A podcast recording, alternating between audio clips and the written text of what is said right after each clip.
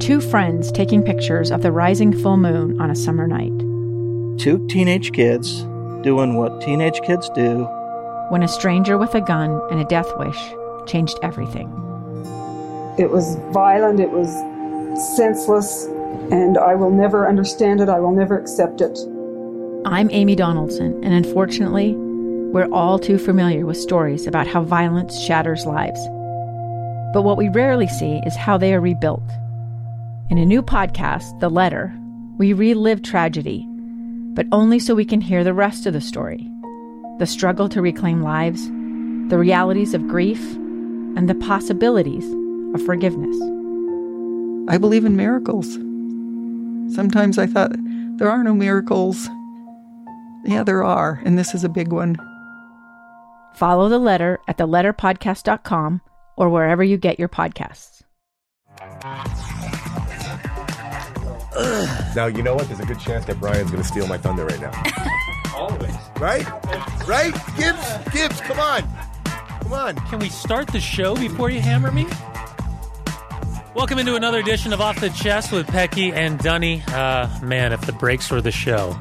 Wow, we d- we just literally went through about five minutes of just talking, not even knowing where we're at, and it could have been the best part of the show.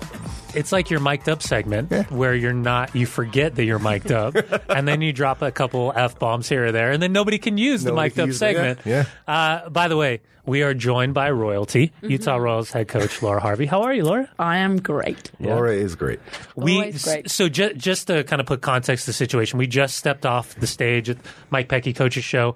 We had Actually, fun actually, actually, tonight it was the Brian Dunseth and Royalty show. I kind of sat back purposely. I know that uh, Gibbs was a little angry. Giblets. No, no, not Gibbs. I'm going to call him Gibbs. All right, Why? because that's your nickname. This is my nickname. All right, Gibbs? What are you trying to make me force a nickname on me? All I'm going to think of one. But I literally was Numpty? watching you guys Numpty talk, works. and your questions were awesome. Your answers were incredible, and I'm saying, why am I going to get involved in this conversation? so I'm racking my brain on on a question that could be meaningful. Yeah. and I was just enjoying your conversation. You're so, just great wa- show. it was like you were watching the KSL app. so Gibbs. See, that's a- not that's a not teaser. not giblets. Gibbs. All right. This week when Barry you, Gibbs. tonight when you um, uh, market this show to uh, let people watch it tomorrow, um, you have to change the name of it. I'm going to leave it on you. It's not the Mike Petke Coaches show this week. You figure out how you're going to call it. Okay? Under Do I get do I get branding this week? No, it's not about you. I'm leaning towards I'm leaning towards the royalty here. Okay? Man, this is banter. like I'm thinking, room I'm thinking 101. something of the of the former coach's show, but the royalty with unbelievable shoes that has a backstory, and oh, there's a guy Brian here. Show this week. That doesn't that's what really it is. slip off the tongue easily, like the No, Mike but the more you coaches say it, show. it does. If you keep saying Can it you over say it again? Can you I'll, I'll be thinking of all night. okay. Um, so, well, by the way, we had a really good conversation. If you missed it, you go to the KSL app, uh, KSL TV app, head over to the soccer icon and click on the show. It's a, it's a fun conversation. We talked about how I basically hate everything that IFAB uh, has brought to the I didn't Women's even know World what Cup. IFAB was until Yeah. this Women's World Cup. I didn't know what IFAB was Do you know until we started talking for? about it. And I Do you know went, what stands oh, my for? thing. Do you no, know- no? no clue. International football something, I would guess. Clear and obvious mistake. Shut. There's a thing that is an actual like organization. IFAB? Yeah. Yeah, I have no idea what it stands for. Are you kidding me? You're dropping IFAB the whole time, and I'm sitting there going, "Yep, yep." No, it's in my real. mind, I'm going, It's real. What No, no. the hell is No, he no. talking about? So I IFAB was is. saying. I'm going to look it up here because oh, this is oh, going are you kidding me? Everybody's You going to be look it like, up these now. Get idiots it up. don't know what IFAB is yeah, and how I saw I a got plenty tweet more- about I'm changing the yellow card thing, and I'm like, I have no, I don't know what IFAB, IFAB. is. IFAB. Uh, International Football I Association got the first two. Board. I, I got the first two right. International. The mission- on that? What's that? Who's on it? Oh, No one knows. Let's see. Ri- uh, I don't even think. I've Randy got the- Chastain, Pele. the the old Dallas Burn horse is on there. Remember, Uh, remember when we talked about that? Daniel Hernandez, he's trying to kick soccer balls at the horse. Oh my gosh, In I, pregame. I still remember what was her name? Veronica. She was like the Univision sideline girl, and Is she that- did a hit. And that was when Univision Veronica was- Vaughn. From Billy Madison? No. Oh, Veronica Vaughn. She was close. so pretty. But she was like, I am standing next to the Dallas You like Burn that, Ryan? horse. And she goes, horse? And she kind of like put the microphone Yeah. in the horse's face. And I was like, I don't think the horse is going to talk. She's like, and back to you. And we're way off topic, by the way, Lauren. And This is that's awesome. Best sidelines are when they get hit in the head with the ball. It's the They're best. the best. But like, I yeah, Google they're that the best. sometimes. In, Oh, the, in God, the EPL, crack forget up. about it. the Yeah. Bundesliga. Unbelievable. Bundesliga. But like, at what point do you realize, like, hey, maybe every 30 seconds I should glance over I should my Yeah, just check my Or shoulder, yeah. how about the cameraman gives me a little bit of a heads, Heads up. There's a guy winding up back there. All right. no, he wasn't We see. used to do it at Cal State Fullerton because the cars would drive by, Yeah. and you would act like you were taking a shot, but you would actually try to s- ping the car that was driving by, and then when you hit him, you're just like, "Ah, sorry," Yeah. Yeah. until the one guy breaks a window. They're and then great. It comes off. Some of the ones where they smack them on the back of the head, I'm like, oh, you meant that. Concussion Central. They- it's like the Harry Redknapp interview. Oh, that is Oh. the best. the What, best. what did he say? He said something along the lines of That's it- why it- you're. That's in why the, in the Yeah, Reggie's- reserves. If you were Yeah. accurate like that in the field or something like that, that's, That's why you're in the you're- effing reserve. Oh, so brilliant. He's the best. yeah. Have you, have you ever Googled Harry Harry Redknapp interview? Uh, Harry Redknapp interviews. Well, I, I still miss He has transfer some- deadline day because real? when he's in his car park and he's hanging out the car doing Yeah. the interviews as they're like waiting Yep. for deals to be done, I still think There's a McDonald's commercial at home. Probably shouldn't a- advertise it, but and it's him and Jamie Redknapp, and he's at the window Yeah. ordering drive-through, and they're like, "It's transfer deadline day." it's great. You should One watch of it. the- yeah, they're, So they're awesome. let me ask you guys, as managers, I know that there's moments where there's questions asked, and you are going to flip your ish. Mm-hmm. And and it's just like how how can you ask now whether it's the results good bad or ugly if it's just the person if it's the question when you watch other managers mm-hmm. and Like how Mike. and mm-hmm. how they go about their business yeah. do you do you take it as a maybe a learning situation? Is are there things that you watch other managers and No. say is it? I know you don't. I'll tell you why because we've I'm a talked jerk. about. I've, I know I'm a we- jerk, and I know I'm a jerk, and I tell everybody that. Gibbs, do I not come in once in a while to you guys and your whole literally department? covered his face and, and I walked say, away. I, I walk in, I say, guys, listen, I know I'm a jerk. I use another word. I'm a jerk, but this is who I am. It's no offense, whatever, like that. Uh, I'm a jerk, so I don't look at other managers and see how do they handle this. I just go with what happens in the moment. Yeah, he's just who he is. I love that. That's how I am. I tried to just answer it. You're the nicer than me, way. though. I think. I But- yeah. but, you have the dry English. Uh, the accent get gets me away with a lot. yeah. Yeah. you have freedom Early within in the, the, league, accent. I think I'm the most fine coach in the NWSL. So in the first year, I got fined. hey, we have something in common. yeah. I was gonna, I got fined something because I said the roast, rest for a joke next question, and I wouldn't answer any other question. and then in so you Bill you B- Bill two- Belichick. did. yeah, in 2016 when we, I had to play on that baseball field and it was ridiculous, I'd like wrote this big huge thing after on online and got fined like two grand or something. I called the VAR people in the booth. I said that they were watching the Simpsons episode instead of the Right. game. I don't know where that came from, by the way. No, you want to know what the best part about this was? And I've told, I feel like I can't see you. You know what the best part about that was? We're in the midst of doing our post game show, and we do. I, I know he's fired up, right? So I'm trying waiting to a- for you to I'm- entice me. I'm asking questions because I The know, wrong questions. I know he's about to lose his mind, Yeah. and I I can tell he's on one, uh-huh. and he's about to get fined if I lead him. There's certain questions I know how to ask, and I know I can get different answers from. Kenny Neal is in our ear after we thank Mike and say, you know, David James is going off into another read or whatever, and Kenny goes, Another world. Kenny goes in his in his in his good old Eastern Southern drawl. Well, this is a first, and like we're live, like we're on camera, and he goes, Mike Petke wants to come back on, and David James. Well- David James goes, um, all right. Well, I know we just got done with Mike Petke. Uh, but I guess Mike Petke has a few things to say. I walked and he turns back and he goes, "I can't believe you didn't ask me about I this was a back joke," Matt- and loses his mind. with Matt, with Matt Gash. I walk back in the thing, and I'm waiting for you guys to ask me something. Now, you are my favorite person, um, media guy, whatever you want to label yourself as, a pundit, whatever it is. My favorite guy I've ever worked with. You really appreciate are. that. Thank you. God's honest truth, you are. Because if I, if I come back at you, I know you're going to come back at me in in a very subtle way, but you're going to get your point across. and I'm sitting there and I'm going. I walk back and I'm waiting for a question to be ans- asked about what happened on that field, why I got kicked out, um, the the the Danny Acosta tackle, which really set me off. Yeah. And I walk back and Matt goes, "You good?" And I go. No, I'm not good. I need to go back out there. And, and and pure Matt, Matt is not confrontational. He's like, okay. And I, was- I was like waiting for Matt to be like, well, why? You know, like whatever. And and it literally scared me to be honest with you because I was waiting for a little fight back, and then maybe perhaps I could get a better head and do this. And he's like, okay, let's go. So it's I'm- Matt's fault. And I'm walking like I'm walking down the perp walk almost, you know. Yeah. And I'm going, I know this is going to be bad. I don't know what the hell I'm going to say. It's going to come out and this and that. So. That That was fun. it was amazing. That was fun. So we are we are the most fined Yeah. coaches in in, in I definitely, leagues. definitely And There's no question. Yeah. All the rest of the coaches in the league are really don't say anything. But but does that? I don't want to put you on the spot uh, because Ask the question, I will. Peggy.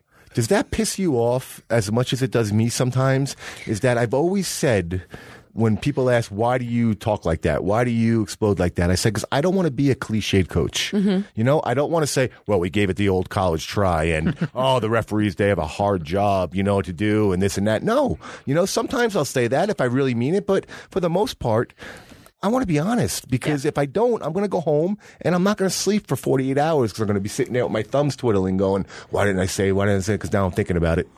Yeah, no, I think that I just want to say it how it is. And I think that I say it publicly and I'll fight behind the scenes on the same thing. So if I see things happening in our league that I don't agree with, I'll mm-hmm. be the one that sends an email to the coach and going, we got to do something about this. And they'll be like, okay, we'll follow your lead. And I'm like, can someone else lead it? See, that's Come amazing. Hmm. Because if I sent an email to the coaches in this league, they'd be like, Mike, grow up. or, or, who is this? For, for, You know, I got Forward enough, to I got Jeff enough crap Agus. to worry about with my team. You know, I don't care about this. Thing. That's amazing. That, you, that that that that's what I actually strive for. I, I've talked to one or two coaches. Ben Olsen is one of them. Like, wouldn't it be awesome? We're not allowed to have a Uh, a, a coaches union. Mm-hmm. Not that we're not allowed to. It's been you know balked at this and that. We haven't been able to do it. Wouldn't it be awesome to have like a like a, a fight club type? You know, Yeah. cult underground oh my God. coaches union. You know, why don't we meet like you know three three times a year? We'll meet in Vegas or something like that. see, we'll have a good time and we'll talk about serious But, issues. thi- but this was just a story in Major League Soccer about the general managers sitting at the MLS Combine and the mm-hmm. draft, and then I would imagine the same at the NWSL Yeah, Combine we meet draft. once once a year at the draft. So for the now, and this just came out a week or two ago, that this kind of became a little collective with the general managers, sporting directors, and now their their ideas, their conversations as they get together and have these conversations about how they see the need, league needs to grow, how the salary cap, the what a salary budget because there's no cap. There's no cap. um, how how how these little things that maybe they think about the what the league's process is, how the league can maybe absorb this information, not you not necessarily use it, but just be more generally aware. Why wouldn't that be a smart idea for both NWSL and Major League Soccer? to there have a is coaches- a referees union. Okay, Not there even- is a referees union. Not- not There even- is no coaches union. There is no outlet for me to go to uh, uh, my people and say this is not right. Go fight for me. Zero. There is a referees union. How many times have I said after a game in an interview with you or, or, or something like this is that I just would love the referees to be front and center after a game in mm. front of a camera to explain their decision, to Yeah. explain their mindset, to explain whatever. God forbid one of them would say, I made a mistake. Holy cow. Let me tell you something. I would send I would send whatever he wants to his house. But they're protected. Hmm. I want to be protected. I want to be. I got fined Well- over twenty thousand dollars last year. I want to be protected. Jesus. I almost got freaking divorced over it. All right. I. That's why you're getting a new kitchen right now. Well, the new kitchen was the apology, of course, of course. But um, no, I mean, listen. Kim's gonna have a new wardrobe if you if you keep getting. Kim's in Spain right now with yeah. the boys. She's now, so she is getting a new wardrobe. yeah, she's she's got some sort of siesta do you do you do you know what the dollar to the euro is right now? Shut Keep an eye on your tra- keep an eye on the credit card, just as a heads up. Listen, Kim is Kim is a professional frugal, frugal shopper. Yeah. frugal. I mean, she comes home with eight hundred dollars worth of clothes that she paid twenty five dollars for. I'm like, what?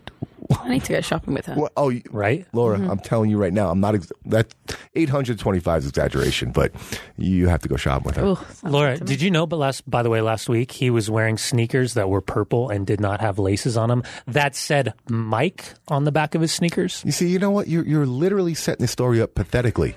No, There was an unbelievable story behind it. No. I'm allowing. See, this is called a setup. I'm being your partner here. You are, While I'm malicious in my intent to set you up, correct. I'm affording you the opportunity to clarify why you had Mike written on the back of your That sneakers. was covered in last week's show, right? But it she was wasn't a wedding here. Maybe present she didn't from see it.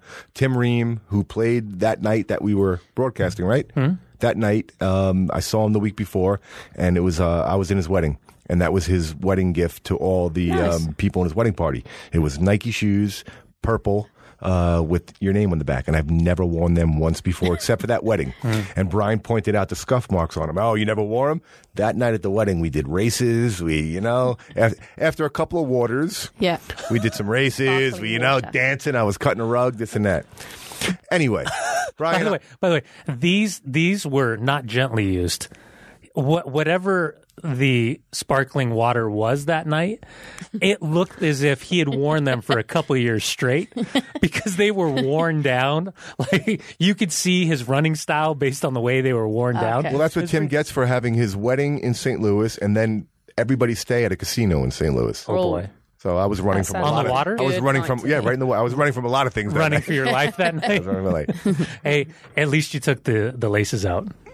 No, no, no. I said the laces came out because I wasn't happy with laces in another shoe over the last five years. And I said, oh, I'm never going to wear these shoes. And, you know, I'll take the laces out there and put them in this show. That's why. Oh. And I was too lazy to put laces in before the show. I, I, yeah. All right. You done grilling me mm-hmm. about my I- shoes? This is the point of the show. Okay. Not necessarily about your name on the back of the shoes. So I'm going to take over for a second. Yeah. All right. We've Bring gone, as always, way of course. We're I love it. being, Being ridiculous. us. Yeah. Being us. I want to get serious for a second. I asked Laura a question uh, before we went in the air. That was one of the things that we talked about uh, in the intro about the, the, the last five minutes should have been on air. Um, something caught my attention uh, during the Petke show, and Yeah. you guys should watch it, sponsored by Xfinity. Um, you made a statement that you're an, a proud gay woman. Obviously, I know that because we have a good relationship. Yeah. Um, and I start in, in that moment. I said to myself, I said, I've never. Again, not that I'm combing through your interviews, but I said I've never heard Laura say that publicly. Yeah. Uh, and I asked you the question before the show started is that the first time that you publicly said that? Because to me, it was empowering. To me, um, I'm reading the Howard Stern book right now. That was one of my Father's Day gifts from my 11 year old, by the way, which tells you a lot about our household. It was awesome. Um, and the whole book centers around it's not a book written, you know, that he writes words, it's all his favorite interviews. And one of them was Ellen. Nice.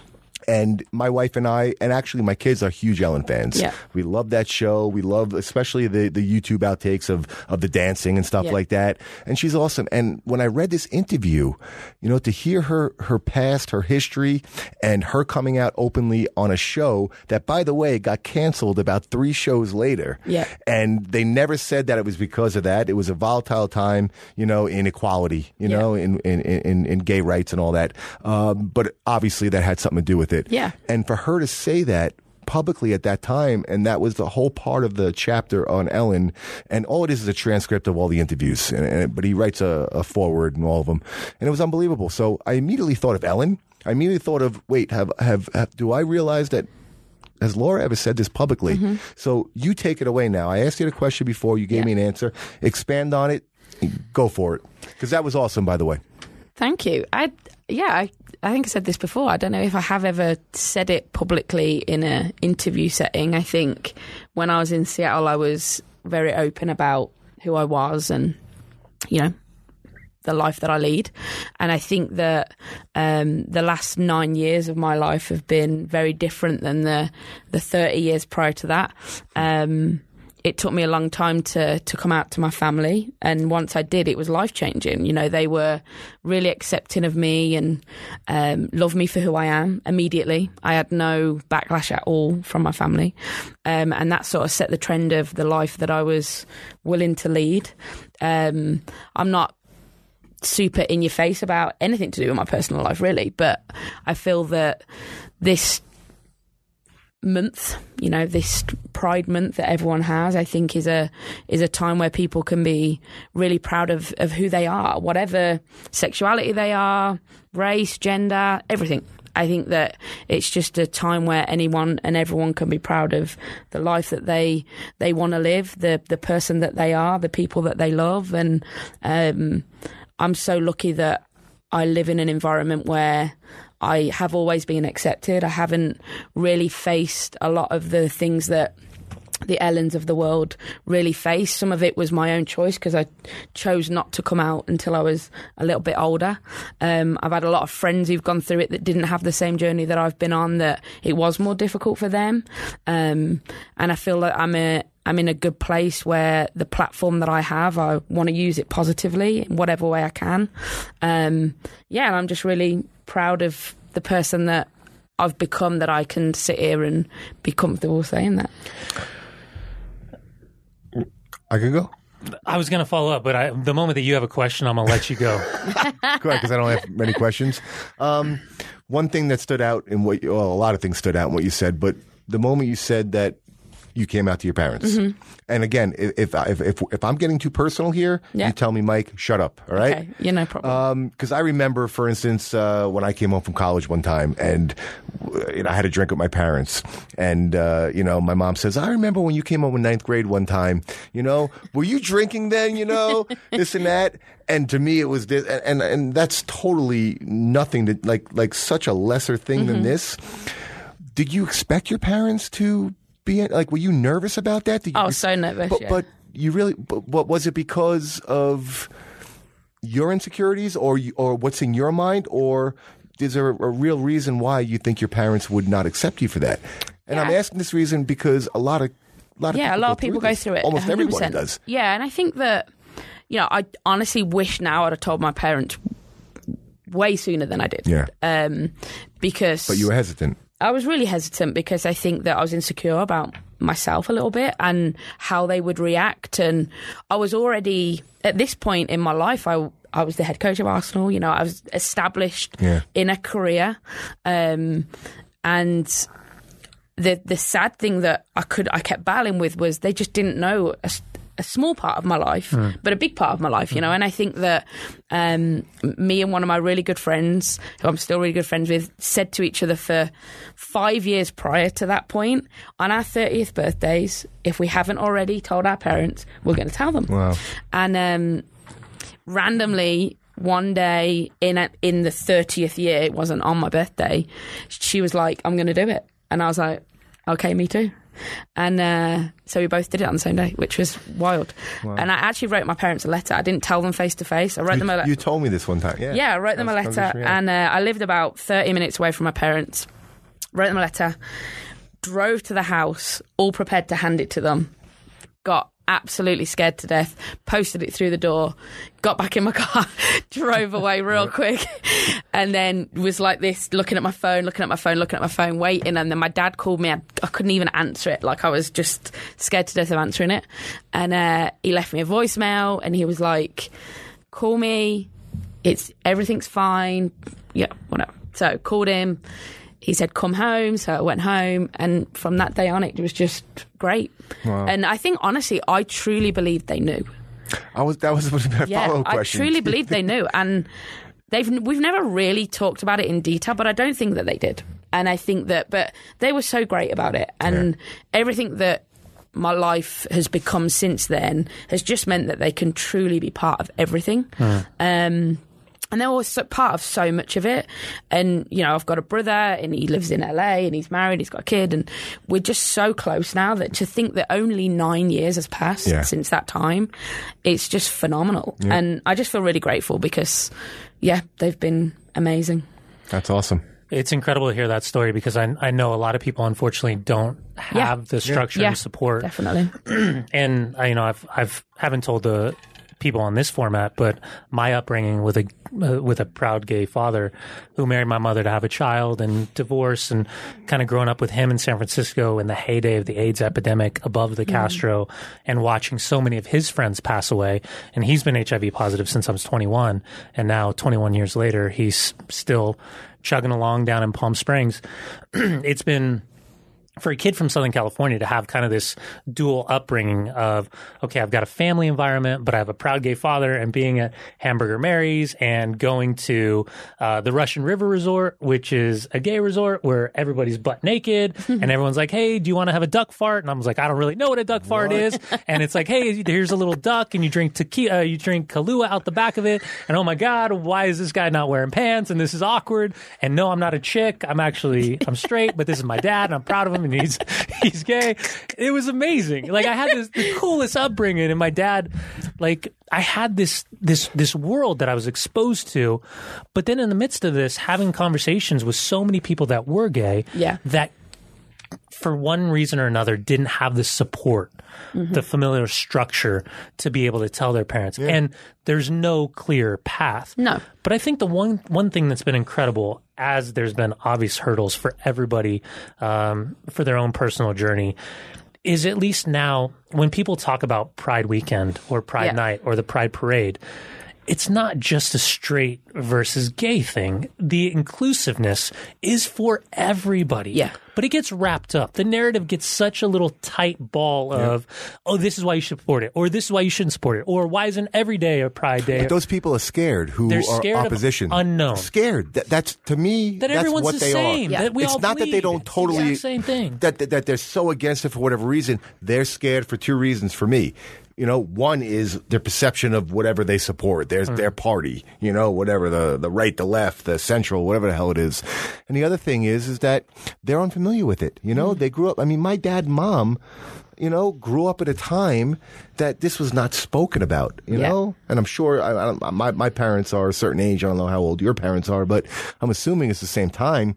And it's interesting to have conversations with them now about this. I mean, they hear the podcast. We've talked about you Yeah. know Pride Week and stuff nonstop. When I went to Orlando Yeah. last year, we had a big show about that, and they they love how I am and how accepting I am, and they are accepting as well. Don't get me wrong, but it's not like it's not it's not like they've always been accepting, and it's Yeah. not that I don't blame them. You know, they grew up at a different time and age. Mm-hmm. You there know, was a lack of exposure Oh, to the idea and the, and lack the of exposure is an understatement, but is. Yeah. yes, absolutely that. Let, us do this. Let's take a quick time out. On the flip side, we'll I don't wanna take a time out. We We're- we're on have a to. roll. We got to pay some bills. All right. It's how you get paid. It's the union. It's the broadcasters union that we just started. There you could be part of a union. But we'll be right back. Referees, the broadcasters.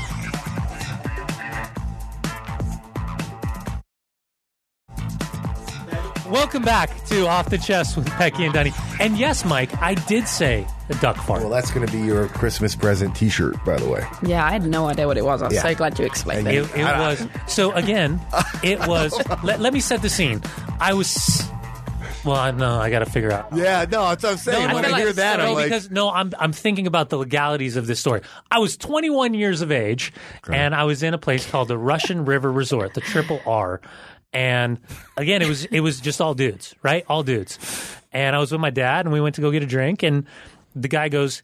Do you want a duck fart? And I was like, I don't know what a duck fart is. And all of a sudden, it was a duck shooter and I was like, okay, what's in it? And he said Kahlua. And I was like, ah, Kahlua, the color, it makes sense. I was like, so how do you drink it? And he goes, well, you put the duck's butt in your mouth, and that's how you drink it. That's how you empty it. It's gone. Hence- hence this is just gone the duck fart. off. Does it? Does that not make sense? The duck fart. It makes total sense to me. Oh, wow. Does that not make sense to you? I don't know.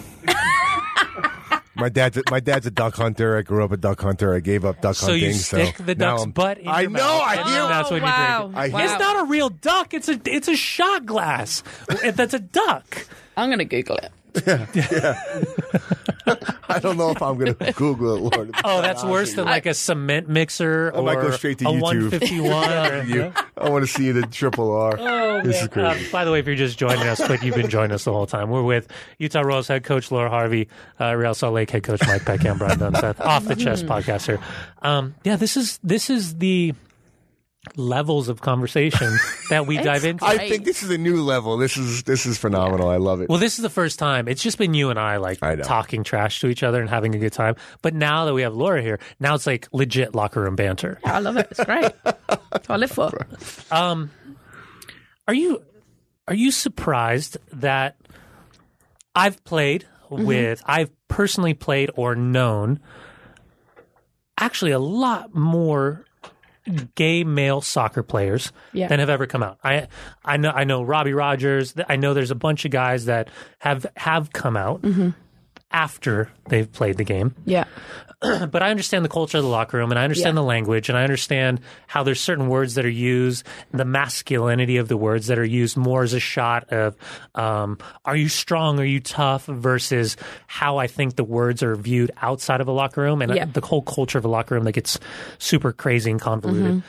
But are you surprised that more men in the game haven't come out or because in my mind, I st- I can still understand why people choose not to to hold on to a piece of them that is so so pure and honest, but at the same time, they're protective of it, their sexuality, because of still kind of the stupidity of some of the Stigma. comments that they found Yeah. themselves dealing with. Yeah, I think so. I think growing up in England and the uh, traditional male locker room, ch- changing room banter that I would see and probably join in with, honestly, um, was yeah, I can totally understand why a, a male player wouldn't wouldn't feel comfortable coming out. Um, I think that. Oh, well, I hope that times are changing, and I think when Robbie Rogers came out, I felt that it was a real turning point for the game. Um, Collin Martin and Minnesota United is out as well. I think there's, and again, I think now the the hard thing is, I think the first person that does it is the person you remember, Yeah. you know, and I think that um, then it's hopefully it opens the doors for other people, and I and then I think that it doesn't necessarily become as big a story. Agreed, hundred 'Cause percent. Which it It, shouldn't be. it shouldn't be. Yeah. But the first norm. person that comes out um, is always the biggest story, right? Ellen, Megan Rapinoe, Robbie Rogers. It's it's always that way. So I think that um, I hope that people feel more um, safe that they can do that, um, and if they don't, then they maybe need to decide if that's the right environment for them to want to be in. And if it is, then keep doing it. And if it's not, then maybe try and change the environment that you currently live in. because I, I've I've played with guys that I know are gay at the uh, were that they were comfortable having a conversation with me about it, Yeah. but not comfortable utilizing the spotlight to kind of be they they were they were they were all introverted in my like they weren't extroverts they were introverted and i think the idea of leading the charge Yeah.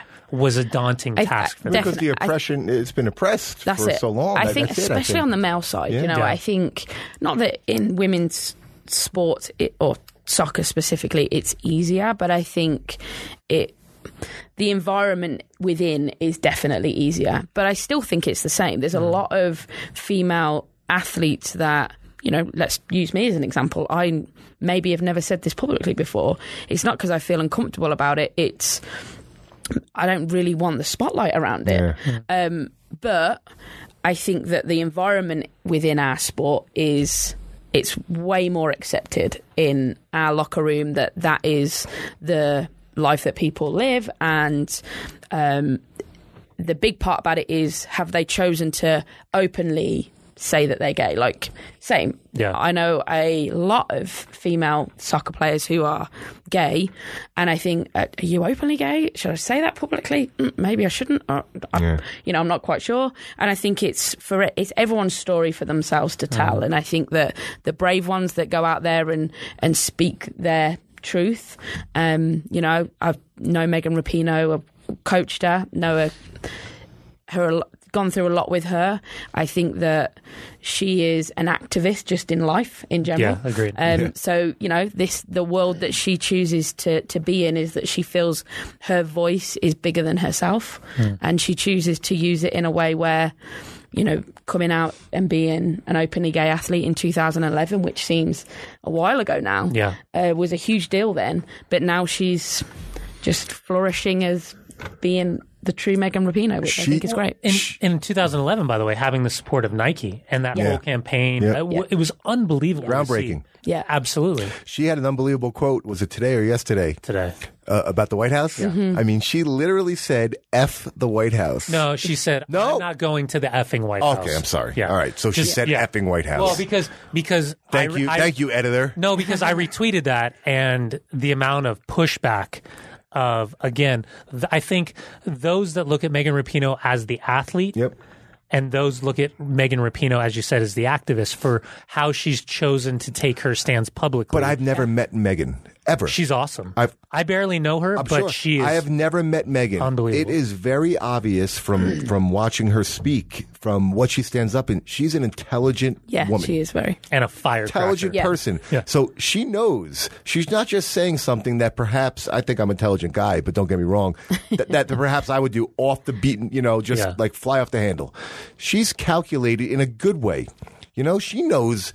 Uh, when I say calculated, she has weighed in her mind. If I say this, or if I say something along these lines, Yeah. what's going to happen? Yeah. And and she knows it. So th- to me, that's awesome. But that, it brings up an interesting. So, so Whether I believe in anything or not, whatever she stands for, I think what she's doing i- is awesome. well, and Yeah, that, had a that's com- I had a, sorry, I had a conversation with her not long ago and just said like I think that the thing that I love about her is that she speaks in a way that is more than about her. Hmm. Yeah. And whether it's about equality, whether it's about her beliefs around oppression, whatever it might be, she speaks about things that are bigger than herself. Hmm. And for me, that's it's brave. You know, I think she's just brave, and I feel she's had a lot of backlash and negative things that have gone on within all of her decisions that she's come out to say things publicly.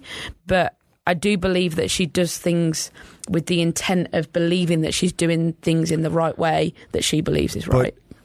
exactly what you just said in, in a different way. Um, that's the way I want to live my life. That's the way I want my kids to live a life. Is this is at the end of the day, can you look yourself in the mirror and say, I stood for what I believed in, or I said today what I really felt. Yeah. Doesn't matter about what backlash. If you really feel that, how many people truly say what they feel? Yeah. You know, very few. To I'm be quite proud honest of with who you. I am. Yes, Yeah. this is who I am. Like me, hate me. I don't give a. Sh- to be honest with you, Yeah. can I say that on this? No. but it's a podcast. Wow. yeah, but you can. Okay. but I, I don't say give an ish. S. Ish. I don't give an sh number sign t. Okay, um, this is who I am. You know, and she and, she does that Yeah. al- al- along with a lot of other people. Yeah, definitely. I think, and she's, I think lately I've sort of been empowered by not just Pinoe, but a lot of what's happening within our sport of saying our platform's big and let's use it to the to make women's sport and sport in general a better place. Why do you think I got dragged on this podcast? There you go. And this show because I'm like, wait. And with, with encouragement from Brian and and, Hold- hold- and Gibbs, hold on, you know, hold on. This is a we could we could It talk about something two- other than soccer and talk Yeah. about social Just issues. to be clear, Laura, it took me probably less than two minutes to convince him to do a podcast. Well, because I've been waiting my whole life for somebody to come up and say, "Hey, we could do this thing and it's public." I said, you know what we could do? We could just do the podcast and we can continue the conversation. He goes, done. no, I think I said, "Cool, cool, Cool.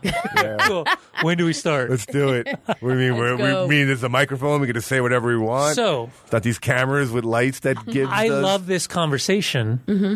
but Oh, the butt. the context of this also has ramifications on how you guys have to manage the collective mm-hmm. on top of the individual. And and the reason why I bring that up I, I don't understand the parallel. Okay, so you and I talked about at one point there was an idea that a team Oh. that you were managing Yes. was thinking about taking a knee Yep. during Yep. the national Yep. anthem. Okay, now I get it. And while you didn't necessarily you, you could have your own feelings of the subject of how you looked at the situation and what the statement was about. um, you also had to deal with the ramifications of a public statement of a group of players that represented not only your coaching staff, the fans, and the organization. So, in the context of that, everything that we're talking about tonight, mm-hmm. if it's a Megan Rapinoe, if it's a player coming out and publicly willing to take the spotlight on, this also has ramifications. You, I guess you guys have to almost compartmentalize Yeah. of how you guys are managers and you got to deal with the group, but also seeing the personality of the individual wanting to make a statement. Well, I'm going to say very briefly because we've covered this, and Yeah. I'm going to turn it over to Laura to have her thing. But what we covered in that episode that we talked about it was probably three or four episodes uh, Yeah. ago. And what I was trying to get across was there's very few things in life that if a player came to me and believed in something and asked me if it's okay to stand up for this cause, aside from the cause being, I believe in kicking babies in the head that are walking down the street. Listen, dude, you, no, I don't support that. You're not doing that, you know? aside from something crazy like that or a racist thing or an, uh, you know, an Yeah. uh, homophobic type thing, you know? Uh, I don't have to believe solely in, in in what they're protesting, but as long as it's not evil, as long as it's not you know uh, weird or, or something that, that that could really be that's cut and cut and dry Yeah, that black it's and white wrong, issue, yep. that it's wrong. yeah. Go do it. I will have your back. But the whole point of this conversation we had was, but know that there's going to be major Yeah. dr- uh, blowback. Yeah. You know, and I will stand behind you. Yeah. I will stand behind you, you know? However, you have to understand this. You can't just wake up one morning and say, I believe in this. Yeah. You know, it's a hot topic issue right now. Mm-hmm. So what I want to do is I want to kneel during this. I'm all for that, you know? Protest is one of the biggest things this country was founded on. Mm-hmm. You could almost argue that the country was founded on protest. Yeah, it was. Yeah. You know? Sorry, Laura. England, you know, it's China. it's okay. It's China. I love Fourth of July. was It's great. You know, it was trying to take over the country. Um, so I'm all for it. But, you know, at the end of the day, I don't have to believe in exactly the cause, but the right to stand up for what you believe in is, is Yeah. big to me. Yeah, well, I was Megan's coach when she knelt. Yeah. You know, for the first time, and I think I didn't know she was going to do it. Um, I don't think that at the time we'd really gone through what the ramifications of that was, but at, when it happened, the conversation within the locker room was an open one with the group of how people felt about it, what they wanted to do about it. Um, and I remember our next get our next home game was actually September 11th, Oh, wow. and that had its own Yeah. Yeah. it's its own different thing, right? That was, so the first, that was the first day that she did the protest? no, so we had two away games prior to our next home game. So the away games were were different because we don't really control what that looks like, Yeah, the the pre-game of that, yeah. and there was a lot that went around that. Um, but then the home game, it was okay. Look, it's September 11th. We, it's a bigger conversation Hmm. than just one person. Let's talk it out. And again, Megan is very intelligent, and we had a very strong group of characters that believed in multiple different things. So there was an agreement of linking arms. Um, everyone linked arms, and it was in conjunction with the Seahawks at the time um, that they all linked arms, and um, I think that's what happened in that anthem. And then after the next the next home game, some rather than kneeling, they didn't. Some people didn't come out for the hmm. anthem, so they all addressed it in their own way. And and I remember at the time we didn't have a GM, but there was me and the owner, and we basically ran the club. Was this has to be a conversation that we have. We can't just make decisions for them, Yeah. because then we're not we're not involving them in the process. We involve the away team. Megan went and spoke to the away team the day before the game at their training session to say, "This is why I'm doing it. Yeah. This is what I believe in. You don't have to do anything. You can do this. This is what we're doing as a team. You can just do what you would normally do at an anthem, or if you want to." protest in another way, you can. And I think that the fact that it wasn't an elephant in the room and we actually spoke about it meant that she felt she was empowered to have her own belief. Yeah. Other people who were in the locker who, room who believed the same or in different ways believed that they had a, a voice within that too. Um, and it, it was a tough time. I think that, you know, I don't think at the time anyone believed what it would create, you know, the media around it. Um, but yeah, I mean, from a, it's not something that you get taught on a coaching course. Let me Yeah. tell you, you know, it's not, it's not a topic of how you deal with something like that. That's but an on the job learning Oh yeah, crazy. And um, I just think that the, the greatest thing was the conversation. The conversation on why, what it means, what the outcome could be, what the backlash could be, what the backlash was at that time. I remember being sent a a shirt, a T-shirt of the team of the Reign at the time, with like death threats, and we were getting everything. We had to have police escorts everywhere. It was crazy, um, but no one expected that. I don't think Pinoe did. The team definitely didn't. So it became this thing where we had to really go into depth of what we were doing, why we were doing it, what that might look like. If we decided to do it this way, what we thought the backlash might be, if we decided how we could embrace the community in the proper way. And um, I mean it was a tough time for everybody I think but it was it was also really empowering to see these grown women really speak up and believe in something that was bigger than themselves. And some of it was with Pinoe, some of it wasn't. Mm-hmm. And just evolving through that was really interesting. So I'm so intrigued by this because mm-hmm. I think about all the scenarios when people make decisions and how they're going to. How I guess how blown away were you that through all the due diligence of trying to create what all these magical scenarios could be good, bad, indifferent, and Yeah. super ugly.